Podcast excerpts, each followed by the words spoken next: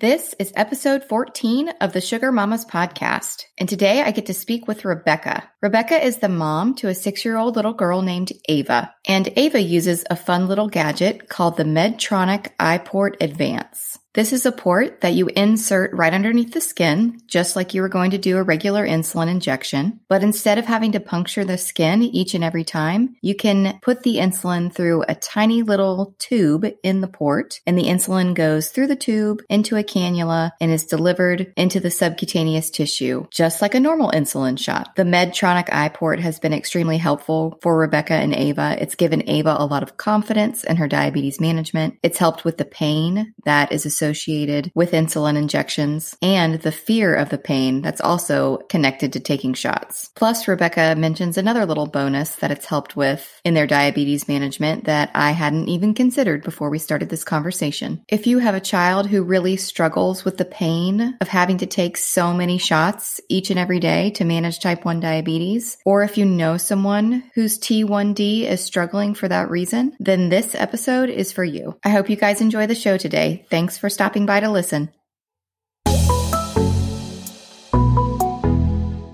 You're listening to the Sugar Mamas podcast, a show designed for moms of type 1 diabetics.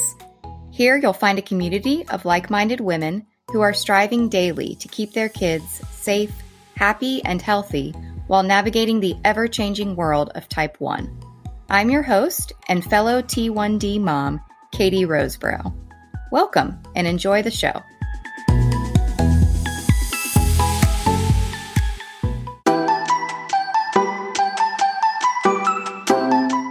Before we get started, I need you to know that nothing you hear on the Sugar Mamas podcast should be considered medical advice. Please be safe, be smart, and always consult your physician before making changes to the way you manage type 1 diabetes. Thanks.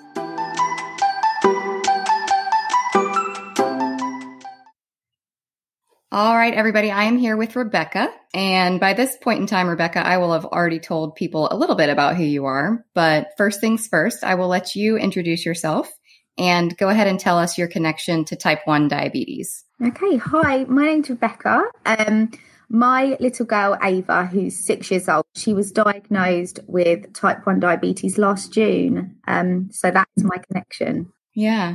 Gosh, I didn't realize it was so soon. You know, it's I, I didn't realize it had been less than a year. Yeah, yeah, it was last June during the pandemic. So totally the wrong timing, if there is a right or wrong timing. Yeah. How did you know that something was going on with her? Well, we, I, I actually had no idea about anything involving well any sort of di- diabetes at all um so she started coming home from school just before the lockdown um to say that she was really needing the toilet all the time and she wasn't allowed to go and she was quite upset about that um, and that her tummy was hurting all the time. So we took her to the GP and they said, Oh, I think it's anxiety. That was it, no more. I just took it as that.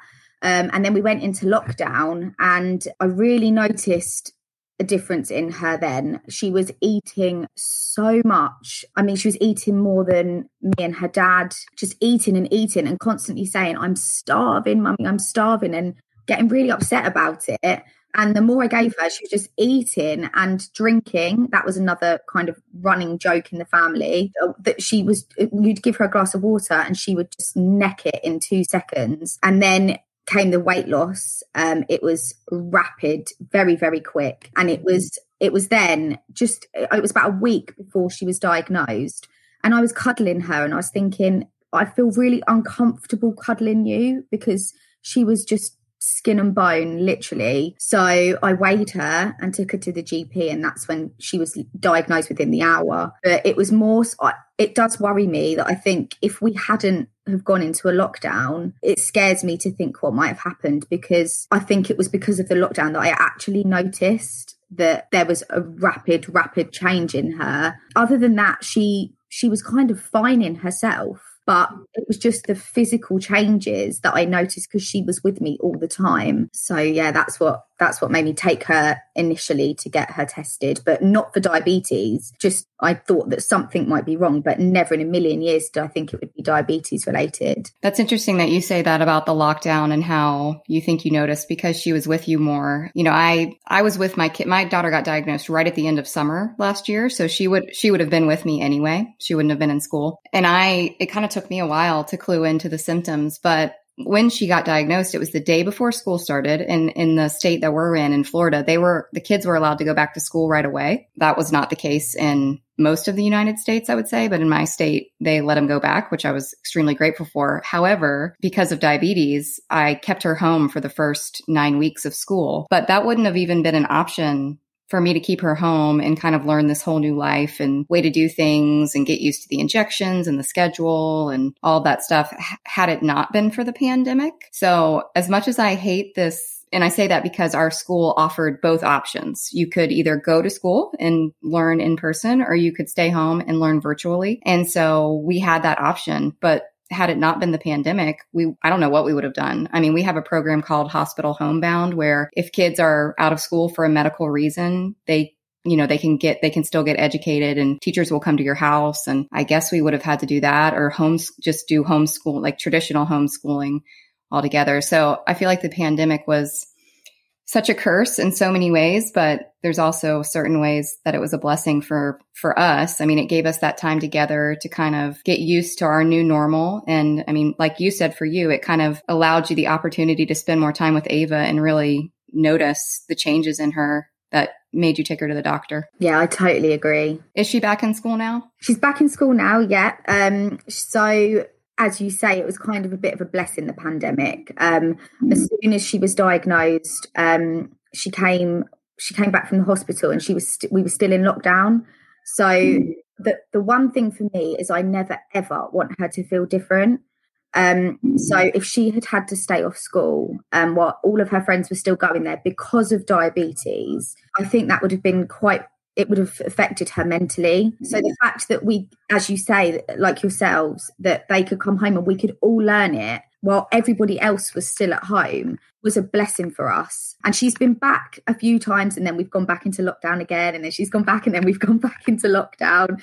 But she is back now. And I think because we got that time to properly kind of learn as much as we could about diabetes. I mean, we're still learning, but we got to learn a lot while she was at home with us. She's gone back in such a positive way and also quite independently because we've had that time with her for her to learn to embrace that she has diabetes rather than hate it, which hasn't always been the case. So mm. she's now confident to go back into school and she will stand up and say, This is my Dexcom and this is my iPort. And she's happy and confident and she can do her own injections and she can tell the teachers what needs to be done. And I'm mm. really grateful for the time that we've had and now the fact that her education isn't going to suffer from it. And also the social side of being back at school too. Oh, that was huge. That was huge. I felt like Sarah, again, while it was a blessing that she could be home to learn diabetes, it was it was so hard on her socially and mentally. And she was doing okay with school virtually. But once she got back in the classroom, I mean, I just saw a total change in her grades and, you know, just her motivation to actually do well in school. It was, you know, we're their mom. We're their mom first. So they love us, but they don't want to perform for us and make us happy in the same way that they want to perform for their teachers and do well for their teachers. And, you know, there's, I think there's a little bit of that competition with classmates too. Like, you know, I want to, I want to do good, which is isn't necessarily a bad thing. I wanted to ask you so you're in the UK, correct? Yeah. Where in the UK are you? Um, so we are from a place called Milton Keynes, which is kind of like the southeast, I think. I'm terrible at geography.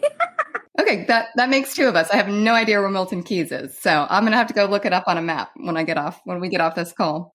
It's near to London. okay, it's somewhere around London. Okay. Somewhere near London. I'll find London on the map and then I'll just do a circle around it and try to find Milton Keynes. I'll be there somewhere. okay.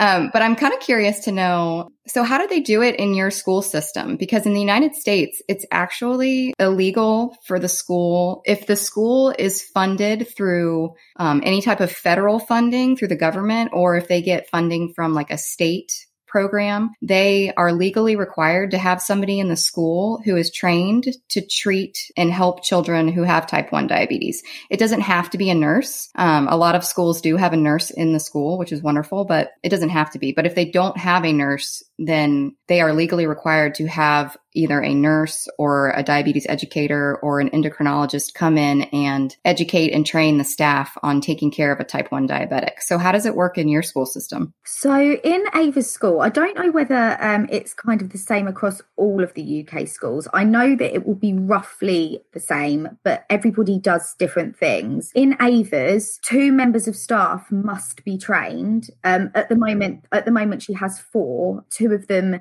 being staff members in the year above what she's in now so that they're prepared for when she goes up in September. But so her PDSN team at the hospital will train the staff members.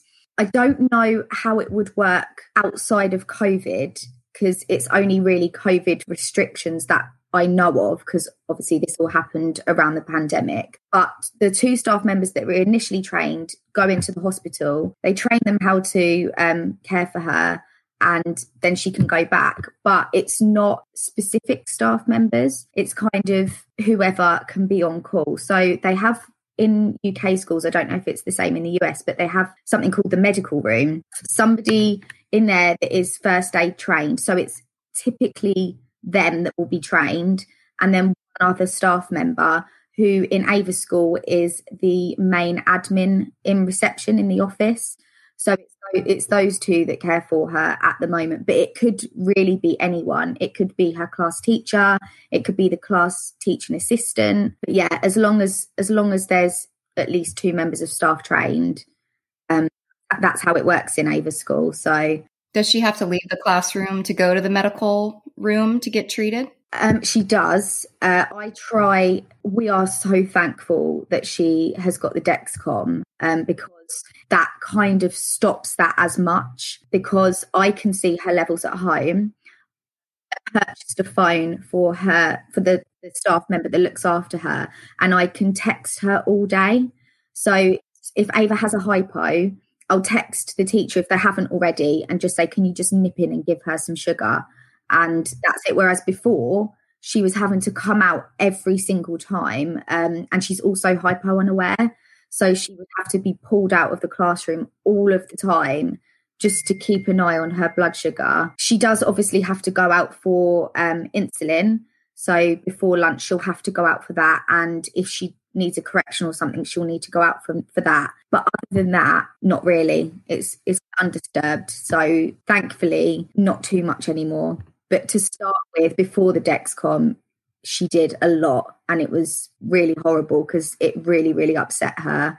She spent more time out of the classroom than in it. And um, I mean, they wouldn't catch hypos early enough. So quite often she would have to sit and wait for her hypo to be treated at lunchtime. So she'd miss her playtimes and she'd have to eat her lunch on her own, which is obviously not what you want for your children. It would just break my heart every day. So now that hasn't happened since. So we're very, very lucky that she has Dexcom. Oh, that just breaks my heart to think about. No, it's so sad. it's it's awful. It's so sad. How long has she been on the Dexcom? She's had it since October, I think, last October. Okay. It's been a game changer. Is that something that's easy to get in the UK or is it covered by insurance? So um, it can be funded. Um, you have to meet a certain criteria, and it has to go to um, a group called the CCG. So your hospital will put forward a form um, explaining why this child needs, or anybody. It doesn't have to just be a child. Um, why this person needs the Dexcom, um, and then it goes to the CCG, and they come to a decision as to whether they will fund it for you or not. You can self fund it, but if you are eligible for it to be funded, then they will fund it for you. And because Ava is hypo unaware, um, it's funded for her. So we're really, really lucky and grateful for that because it just makes her life so much better. Yeah, no, I we are every day. I'm think about how grateful I am for insulin, number one, and um, and the Dexcom. I just I don't know what I would do without it. I mean, I'd be uh, I think I'd worry a lot more. I mean, I already worry enough, but I'd worry a lot more without it. A hundred percent. So, do you guys do school year round in the UK? You and the reason I ask is because at least in the US, like the months of um, June, July, and August are usually like the summertime, so everybody's out of school. But you said she was she in school last June when she got diagnosed? No, no, she was. So she didn't start until September. So there you go. I, I totally forgot about that actually. well, of course, of course, she wouldn't have been in school because it was the pandemic anyway, right? Yeah, no, I'm getting so confused because it's been the pandemic. I don't know what month it is, what day it is. um, no, so the school year starts in September and they will break up um, for summer in July. So they have July, August, and then the first week of September off school. Um, and then they go back in September. Okay. So it's pretty similar to us too. Yeah. How's it been where you are with lockdown? I mean, I don't know about you. Okay. I, I don't watch the news very often, mainly because I just can't handle it. Like I just feel like the news just the media just um they really use that, you know, fear mongering tactic and I just can't stand how they sensationalize everything and everybody's always arguing and anyway, I mean I, I kind of check in every now and then, but for the most part I I just have to stay away from it, which you know, call me ignorant or, or whatever, but that's just what I have to do for myself personally. And I don't want it on all the time anyway for my kids to hear it or so I, I feel like I've been a little disconnected from what's going on in the rest of the world in terms of the pandemic. Are you guys, were you guys on like super duper lockdown? Did everybody have to wear a mask? I, I agree with you in turning it off. I think we have to worry about as well, as well as this. Um, exactly. So um, we have been, yeah, we have been very, very super duper lockdown. Um, we've, I mean, we've relaxed the rules occasionally and then we just end up straight back into another lockdown. So it's face masks everywhere. At the moment the only thing that's open are schools su- supermarkets and you can only go if you really really have to. We are starting to relax them as of kind of april things are going to start to slowly open back up but i mean christmas was total lockdown we couldn't see anybody over christmas it's been very full on. I'm very, very grateful that we haven't had COVID. Um, we've been very lucky, and we're very lucky that we've got our family to be isolated with. And I think, especially now after Ava's diagnosis, our main aim is to keep her safe. But I'm I'm very grateful that the schools have reopened so that they can get back to some normality and start kind of living our life normally again. But I'm just hoping we're expected to kind of go back to complete normality as of mm-hmm. I think it was like the 21st of June, um, our Prime Minister mm-hmm. said. Whether that happens or not, I don't know. But at the moment, it looks like there might be a bit of a light at the end of the tunnel. Yeah, that's wonderful. The state where I live in, Florida has been maybe one of the most relaxed states in the in the United States. Um, I mean, we've we all have to wear we have a mask mandate, so when we're out and about, everybody has to wear a mask. The kids are wearing masks at school. In fact, one of the wonderful things about doing this podcast is I get to have conversations with people without a mask on. you know, it's strange.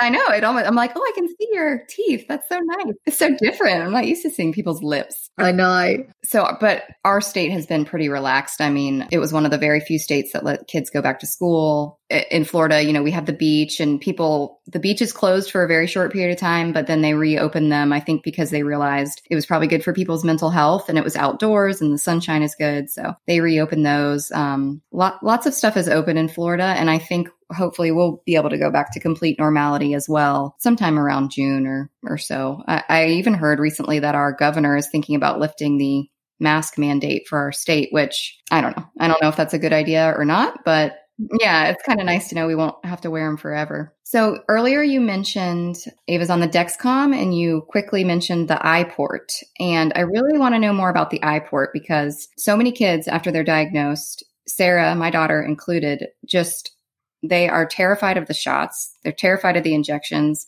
The injections hurt them. You know, I think every kid's pain tolerance and perception of pain is different. And I think for some kids, it really, really, really is a very painful experience. And I've been hearing a little bit about the iPort and, and what it does for kids, but I want you to tell me about it since it, Sarah's never been on it because she kind of quickly got much better about tolerating the shots, I would say within about two or three weeks of diagnosis. So we didn't ever have to go that route. But I want you, for all the listeners out there, to explain what the iPort is and, and uh, how it's helped Ava. Yeah, of course. Um, So when I, Ava was diagnosed on the first day, as I said before, I had no idea kind of what diabetes entailed. When we got to the hospital, it was just the insulin injections were, were just constant and I didn't expect it at all. As you know yourself, like every time they eat, pretty much, they need to have an insulin injection. And Ava like Sarah, kind of ended up tolerating it quite quickly. She doesn't mind injection. She absolutely hated them to start. We'd have to pin her down. Um, it would take kind of up to an hour to inject her because she would just be screaming. Um, we had to cut her out of her onesie at one point because she just would not, she just point back refused. And she kind of turned into a different child. It would be like, like the exorcist, literally. That's the best way I can describe it because they just turn into someone you don't recognize. And it was just so heartbreaking to see her like that. And then eventually she did she kind of just accepted that that's what she's got to do and she's kind of been fine up until this point, but she will only let me inject her legs. She will not let me inject her anywhere else. And she ended up um, developing a condition called lipohypertrophy, where there's like a fat buildup of tissue underneath the surface of the skin um, and it stops the insulin from absorbing properly. Um, every time we'd go and see her consultant, they would say, Ava, you have to inject somewhere else because your insulin isn't working properly. I mean, she'd got all of the emotions going on with high blood sugar because her blood sugar ended up being high quite a lot of the time because um, it wouldn't in, it wasn't absorbing properly. And then the the um, kind of pressure on her to have to inject elsewhere. And she ended up saying, I don't want to eat. So I would make her dinner and she'd say, I'm not eating it because I don't want insulin. I don't want insulin. And I could stand there and force her to have it and end up with her screaming every time, or there's something I've got to do. So I, I was following a Facebook group and somebody had said um, on this Facebook group that lived near to me, I've got these iPorts and my son my son doesn't want to use them. So does anyone want them? And she lived quite close to me and i didn't know what they were either. Um, so i spoke to her a bit and i thought oh well, that sounds really really good. I'll give it a try.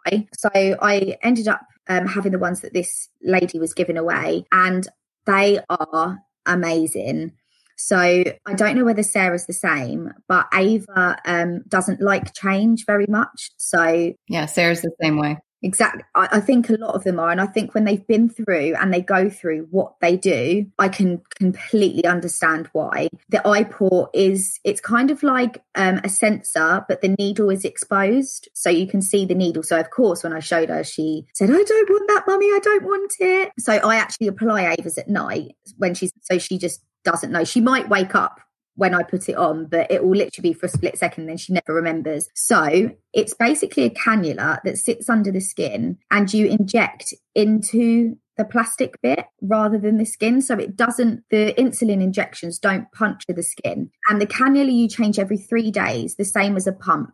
Ava's on the waiting list for a pump at the moment. So I did also think it might be um, a good kind of starting point so when she does get that, she'll be used to the kind of three daily change. But yeah, it's I, I apply it to her wherever I want in the night. So she doesn't know that I'm rotating sites, but I actually am. And you just inject in it's like a little jelly bit on the front of the port and you inject into that rather than your skin. She doesn't feel her injections at all anymore. Um, i put one on myself when we got them because i wanted to say to her i understand what it feels like when it goes on. I i think that's important as well because we get that a lot. You don't understand mummy you don't understand. But i do understand how to put it on and it's so much less draining for her. For example, if she kind of just wants a snack, if she's at school and her friends are having a cake and it's yet another injection into the skin, it doesn't matter anymore because it just goes in to a plastic port. So she doesn't feel it. And it's given her so much more confidence to do it herself too. So she actually, at the moment, I don't know whether it's a bit of a novelty, but she can't she wants to eat. She can't wait to do her insulin because it doesn't hurt. And i think because she's had so many injections to now be able to have them with zero pain is just amazing for her. And it's she loves it. She absolutely loves it Oh, and that's wonderful. And I think it's great that you do it at night and she doesn't even realize it when she's sleeping. I was going to read off of the, the iPort is a product made by Medtronic. And I was just going to read the little paragraph description that they have on their website for the listeners. And then I have a, a couple more questions about it for you. But it says it takes the shots for you. iPort Advanced Injection Port lets you take your medication without having to puncture your skin for each shot. It's easy to apply and easy to use. The port can be worn for up to three days and during all normal activities, including exercise, sleeping, and bathing. So that's what Medtronic in their little tagline is less pain, more comfort. So how do you get it on? How do you get the cannula underneath her skin? Is it similar to the Dexcom where there's like a whole, you know, button you push and it springs in there? It's kind of like a mixture between the Dexcom and the Libre. I think that's how you say it. Um, it's so you don't stamp it on, you do press it, but it looks like the Libre. So it, you kind of you pull it, pull the can like the needle up on the inside, and then there's two buttons at the side.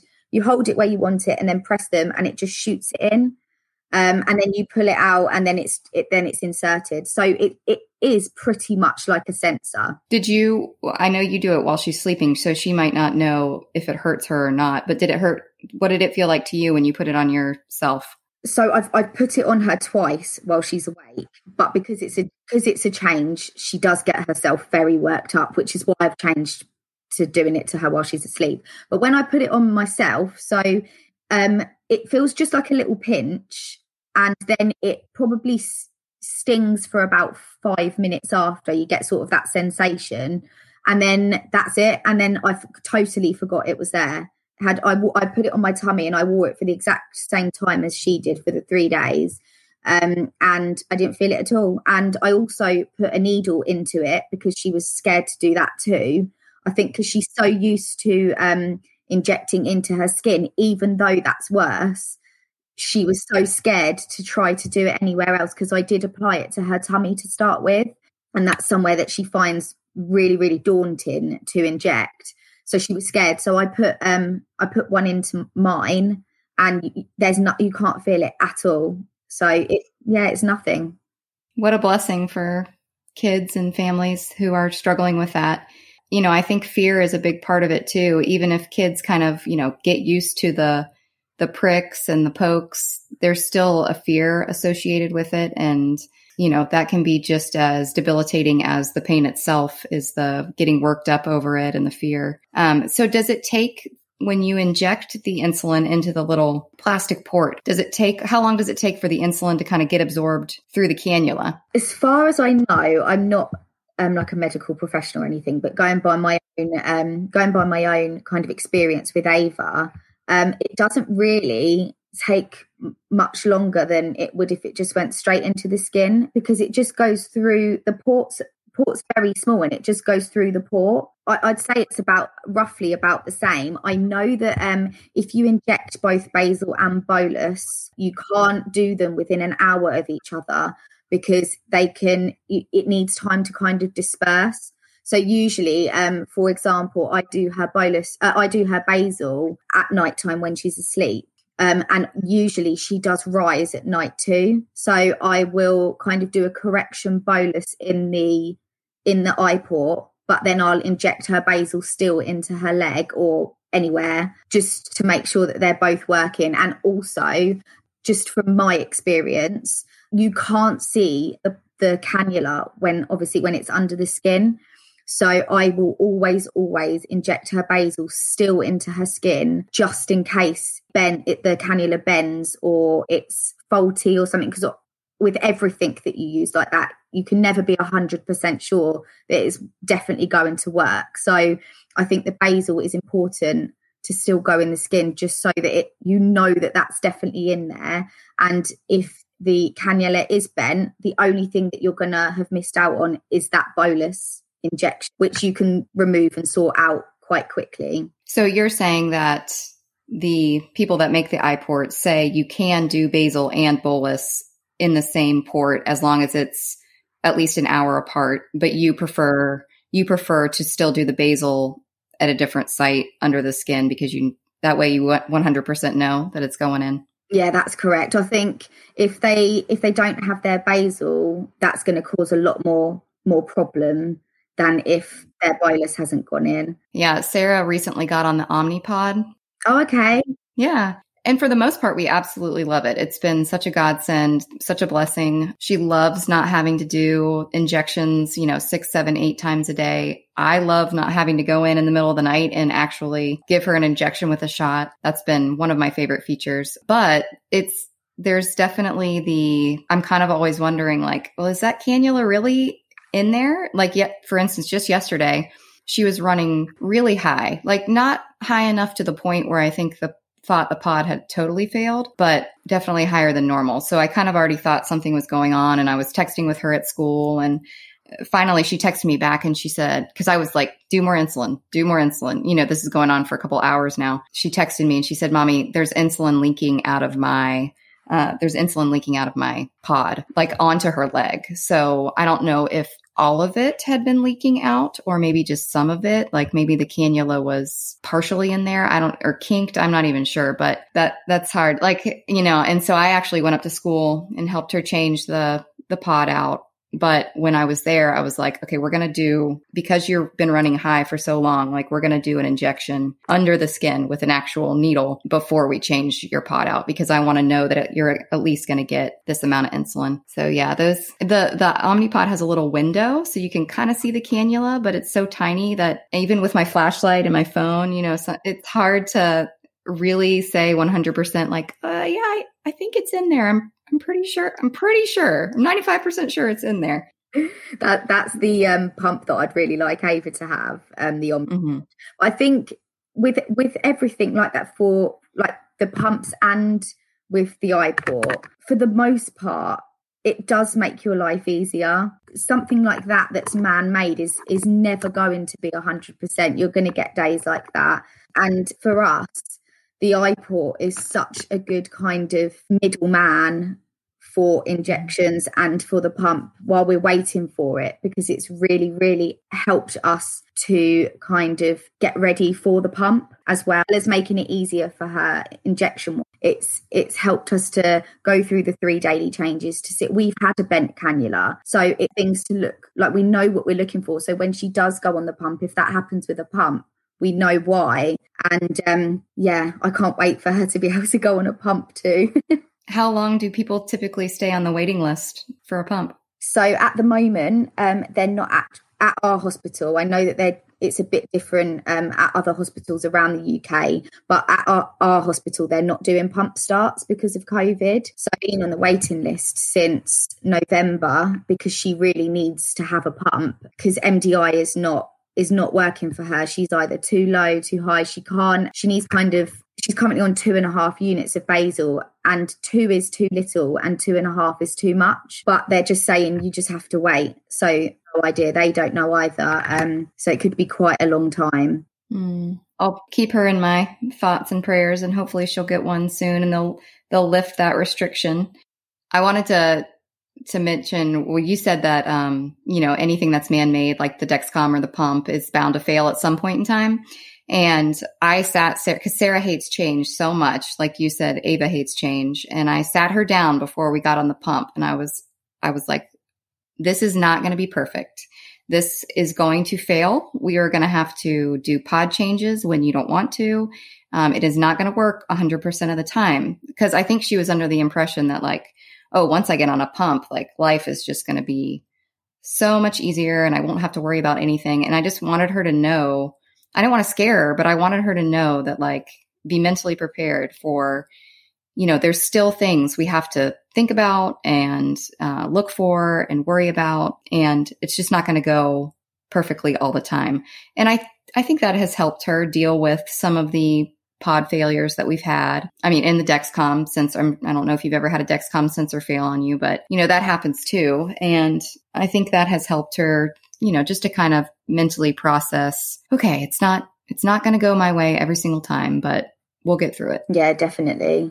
Definitely. I think, I think as well, um, like you can buy nice stickers for them and things like that for them, can't you? So I think if for for us, if if one fails, because we have had Dexcoms fail on us too. I think the thought of being able to choose a nice sticker, another one for like a, I mean, Ava's only six. For her, is trying to keep the excitement in it. Like diabetes is not going away. I mean, we're trying very hard to kind of like we're doing a fundraiser to try and help do our bit to donate to help find a cause but at the moment uh, to find a cure sorry but at the mm. moment it's not she's got it and we have to try and make it exciting and make it positive and there are hard days really hard days which i know that you're probably very well aware of but for the most part something like a dexcom fail is is hard because you have to do it again but there's all these pretty stickers to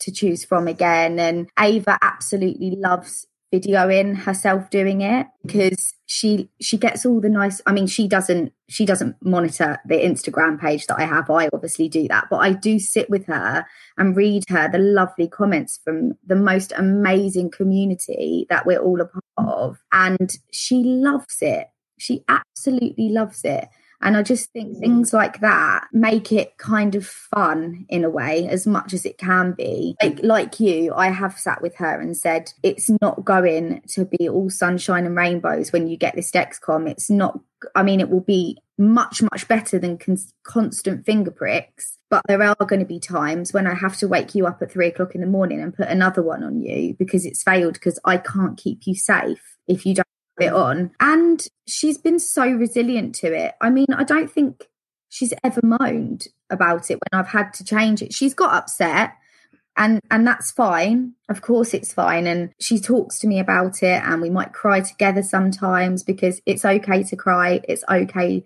to feel sad and it's okay to feel very overwhelmed. But we need to pick ourselves back up after and continue because we've got no other choice. Yes, that is very true. Oh, we we have very very sad moments over here. You know, not every day. Some days are some days I feel like we hardly even think about having diabetes, and then some days are really really hard. You know, like you, I just sit with her and sometimes I cry with her and then I cry some more after after I leave and I'm by myself.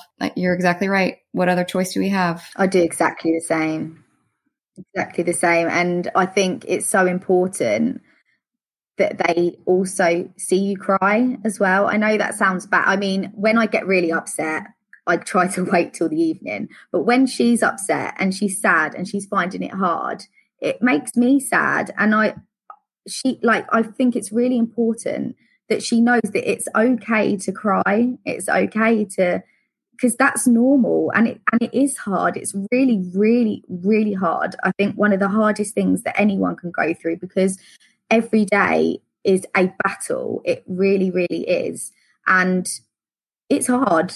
And you mm. cry when things get hard. And I don't ever want her to feel, oh, mummy doesn't cry. So I've got I've got to be strong all the time because I think it's so unhealthy to kind of bottle things up and kind of adjust your feelings as to what you think you should be feeling. But yeah, I mean, we've shed many a tear and we've had really, really hard days and Ava's really struggled and we've had all the I I hate diabetes. Why do I have to have it? We don't know anybody else in person that has it. We met a couple between the lockdowns, we met a couple of local children um, that I actually met through Instagram and we went and met them in person and it was just incredible. Like you kind of have a connection with these strangers, kind of just this such a strong connection because you know what and everyone is you know what each other are going through. And i think it's very very hard to understand unless you live with it or you live with someone that's got it. But yeah sorry i've gone off on a bit of a tangent there. No i think that's great. Hopefully once things have relaxed a little bit more you can see them more often and you guys can be become better friends. But i had to do the same thing for sarah. I had to find her somebody that was her age and a girl because you know at that age they don't want to they don't want to have anything to do with boys. So I had to find her somebody that was her age, around her age, and a girl that she could relate to on that level. Um, real quick, you've mentioned your Instagram account a few times, which is how I know you or met you. Um, would you be okay with if people want to see the iPort because you've posted some pictures and some videos of Ava um, doing an injection through the iPort.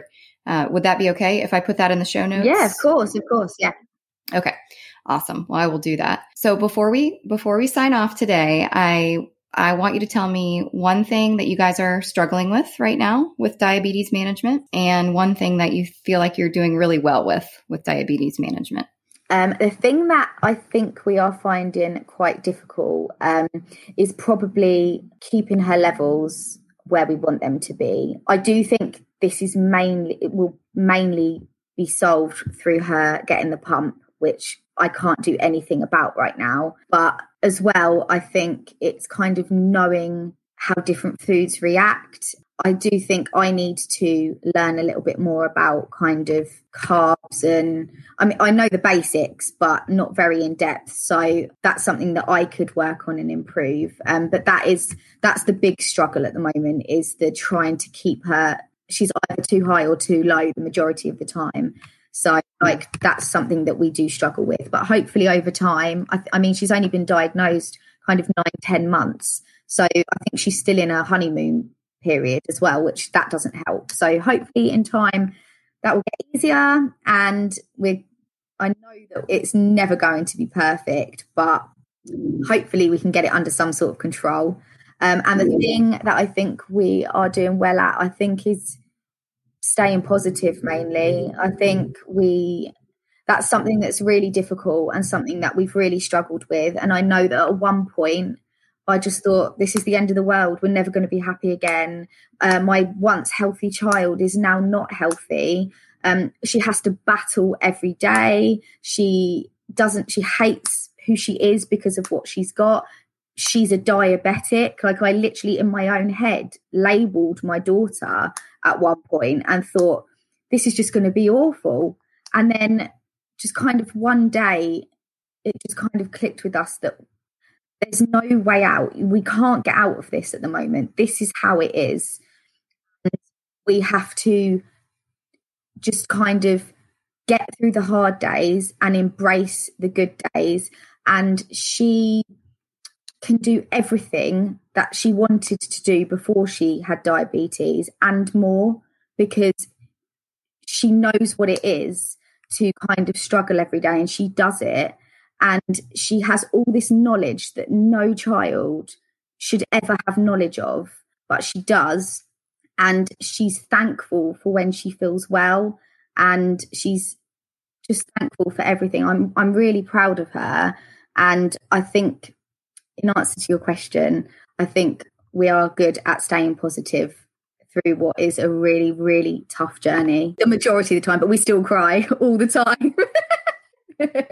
well, like you said, I think that's normal, right? I think 100%. I would I would be worried if you weren't crying. I don't jump around for joy every single day. I think I, I think with every chronic illness, I would have to imagine that the attitude you have towards it and the outlook is half of the battle. Uh, you know, so good job, mom, trying to stay positive and and you know, keep everybody looking on the bright side, even when it doesn't seem so sunshiny. No, and to you though, doing this is just amazing. Getting to speak to another mum that, that gets it. This is just really lovely. So I absolutely love what you do too. And Sarah's so brave and so strong, and so are you, because it's mm. hard, even though we don't go through it, it's hard to see the one person that you love the most in the world go through it. And have to manage it and try our best. And sometimes diabetes just does whatever it wants. And we're there trying, doing the same thing as we did yesterday when everything was fine. And today it's not. And yeah, it's it's a tough old show, but we've got this. mm, yes, we definitely do. That is so true. Diabetes does not play by the rules some days. I just anyway, it's it's crazy. The other day Sarah was running so high. And I know her pod was working. Anyway, I think it's the dinner we had the night before. It was like pretty high in fat. And I mean, I was just dumping insulin on her and it was just not coming down. Nothing was happening. I'm like, oh, diabetes. You're just not playing. You are not playing nice today. No, bless her. I know. Well, thank you, Rebecca. Thank you so much for coming on and talking with me. I've, I've really, this has been a really fun conversation. I, I love, I love hearing about different uh, cultures and kind of how things are managed in different places. Um, even within the United States, I feel like things are, uh, well, especially during the pandemic, things are handled differently, but I've just loved learning from you and talking with you. Thank you so much. Thank you for having me. It was lovely to speak to you. You're so welcome. Well, I, I know I'll see you around on social media, but we'll sign off for now. nice to talk to you, Katie. Bye.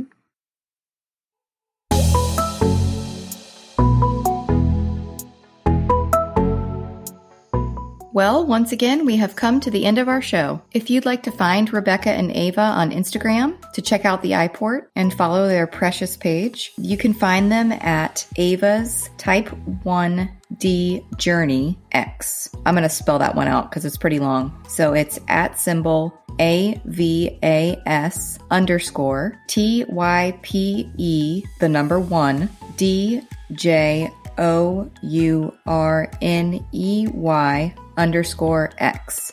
Ava's Type 1D Journey X. I'm also going to put a link to the Medtronic iPort Advance in the show notes. You guys should really go check out this gadget. It's pretty cool. Sarah and the rest of our family were kind of already past the trauma of insulin injections and the fear and the pain when we first learned about the iPort. But had we known about it sooner, we probably would have given it a try. I also love what Rebecca said about it being an easy transition from the iPort to pumping because of the three day wear time and just having to wear it for the three days you're kind of already used to that if you're using the iPort. So making the jump to an insulin pump after that isn't going to be all that different. They, of course, have not made that jump yet. They're waiting for their insulin pump day to come, but she's hopeful that when it does, the switchover will be smooth sailing. You guys, thank you so very much for listening. Truly, I can't thank you enough. If you're enjoying the show, tell somebody about it. Spread the word. Word of mouth, on social media, wherever you like to share things. The more moms and caregivers of type 1 diabetics that I can encourage